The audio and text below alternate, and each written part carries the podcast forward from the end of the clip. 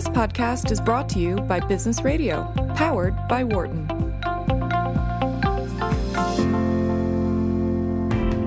I'm Karl Ulrich, Vice Dean of Entrepreneurship and Innovation at the Wharton School, and this is Launchpad, where I talk to successful entrepreneurs about the secrets to launching and growing their startups. I'm very lucky to be joined now by Michael Wong, who is the founder of InstaHub. Michael, thanks for coming in. Thank you for having me here today. All right. So the way I want to, uh, first things first, let's just point our listeners to your website. It's getinstahub.com. Getinstahub.com. Michael, give us the elevator pitch for InstaHub. Yeah, sure. Um, our vision is to simply simplify automation with snap on solutions to help automate energy savings. Okay. And I think we probably need just another sentence on what Snap On means and how you do that. So Yeah. tell describe the product for us. Yeah. So, um, our product is a motion sensing device that goes on top of a light switch and it mechanically flips the switch for you. So, imagine a mini robot on top of a light switch. You do not have to pull anything out of the wall or hiring an electrician to rewire any systems. hmm And h- how exactly does it work?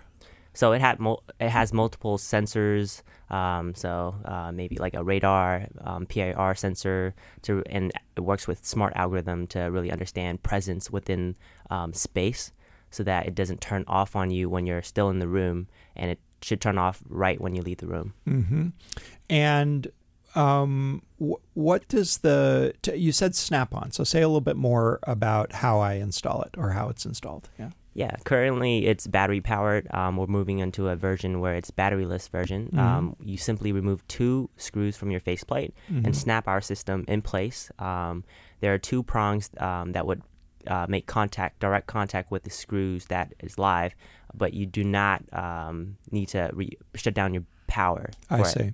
So it snaps it essentially snaps onto the conventional toggle switch that's in the box, and in doing so makes contact with the with the two the two screws on that Yep. on that switch. Exactly. All right.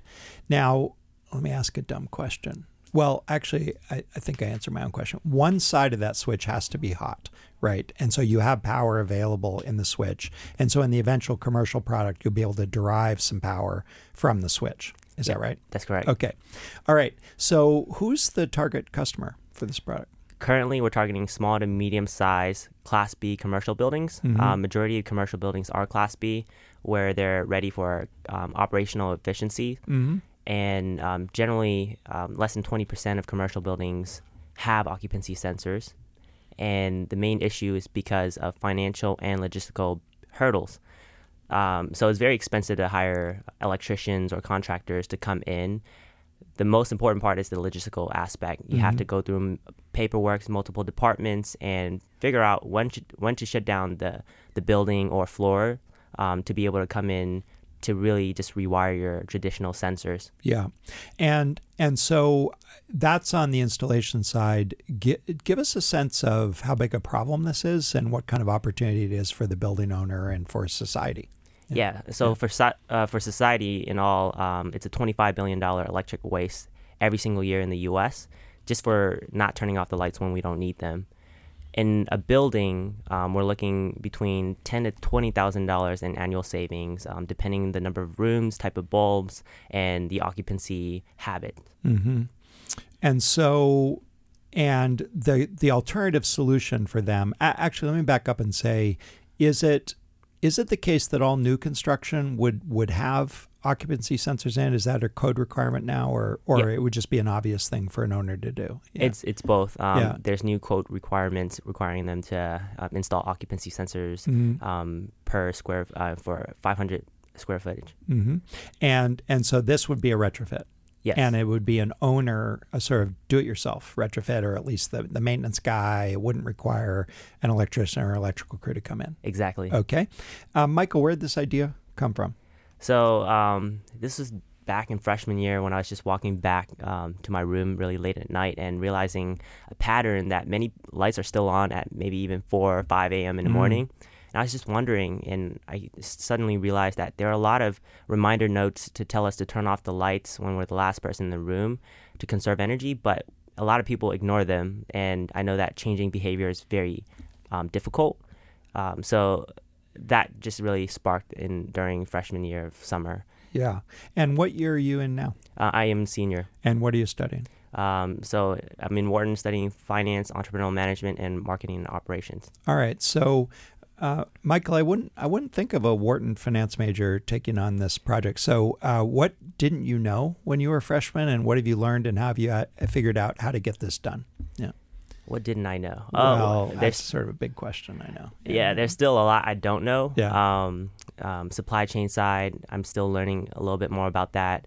Um, I mean, the basic con- uh, finance concepts. I, have taken uh, multiple classes to learn about um, what that entail, and it was interesting. Mm-hmm. Um, but I knew that I was very passionate about entrepreneurship from the start, mm-hmm. and just pursued it. But but this is not. This is actually a you know you're not you're not going to Mars, but it's still a technical it's a technical problem. I mean, designing one of these. So so how t- t- tell us how you went about that because I, I get this question a lot. I'm a you know somebody says, hey, I'm I got this idea. Um, but I don't know how to do it, how to how to build it. So, how did you go about it, and what advice would you give someone who has an idea but it involves some technology? Mm, yeah. yeah. So I'm really passionate about technology mm-hmm. and hardware. Um, I ended up taking a couple of physics and engineering classes, mm-hmm. so that gave me a little help um, understanding some basic concepts. But I really just asked a lot of questions around um, with professors, my friends, and just you know sharing the idea. And someone said, "Hey, maybe you could try that," and uh, maybe I could help you prototype this. Mm-hmm. Um, so my advice would be don't be afraid to share your ideas. Um, you should really just test it out and ask people, especially on a technical aspect. Um, I, I, mean, I don't design the the PCBs mm-hmm. or I don't, you know, That's design the circuit everything. board. The yeah. circuit board, exactly. Yeah. Um, but you know, being able to talk to multiple people um, and get their insights, mm-hmm. that was super helpful. Yeah, I I seem to remember you took what course was it? It was a course somehow related to product design. Yeah, no, it was exactly product design uh, with you last. Oh, last it was year. with me. Yes, oh, yes, funny you should mention that. Yeah.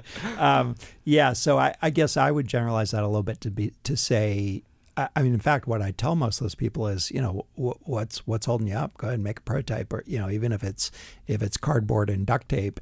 And one of the myths that I think people have in society have is that you learn how to do engineering in engineering school, and it's not clear that. You, I mean, I'm trained as an engineer, but most of what you learn in engineering school is pretty theoretical, and so it's actually as it, building stuff is a little more accessible than most people think it is. And so I encourage them just to get started. And that also gives you a, uh, something to show people and get them to react to. And also a way to solicit some help is if you've at least taken a stab at it yourself. Yeah. yeah. So I actually uh, made it out uh, the first type of model. It, it was out of cardboard boxes mm-hmm. and some magnets, mm-hmm. and then just made holes in, inside, um, and then just showed it to people and said, "What do you think of this? Look, this is how it snaps onto a right. light switch. Can you imagine this automating your lights, like physically flipping your switch?" And getting initial feedback was helpful. Um, especially when they asked about the, the aesthetics, the the size, and um, what it's made out of.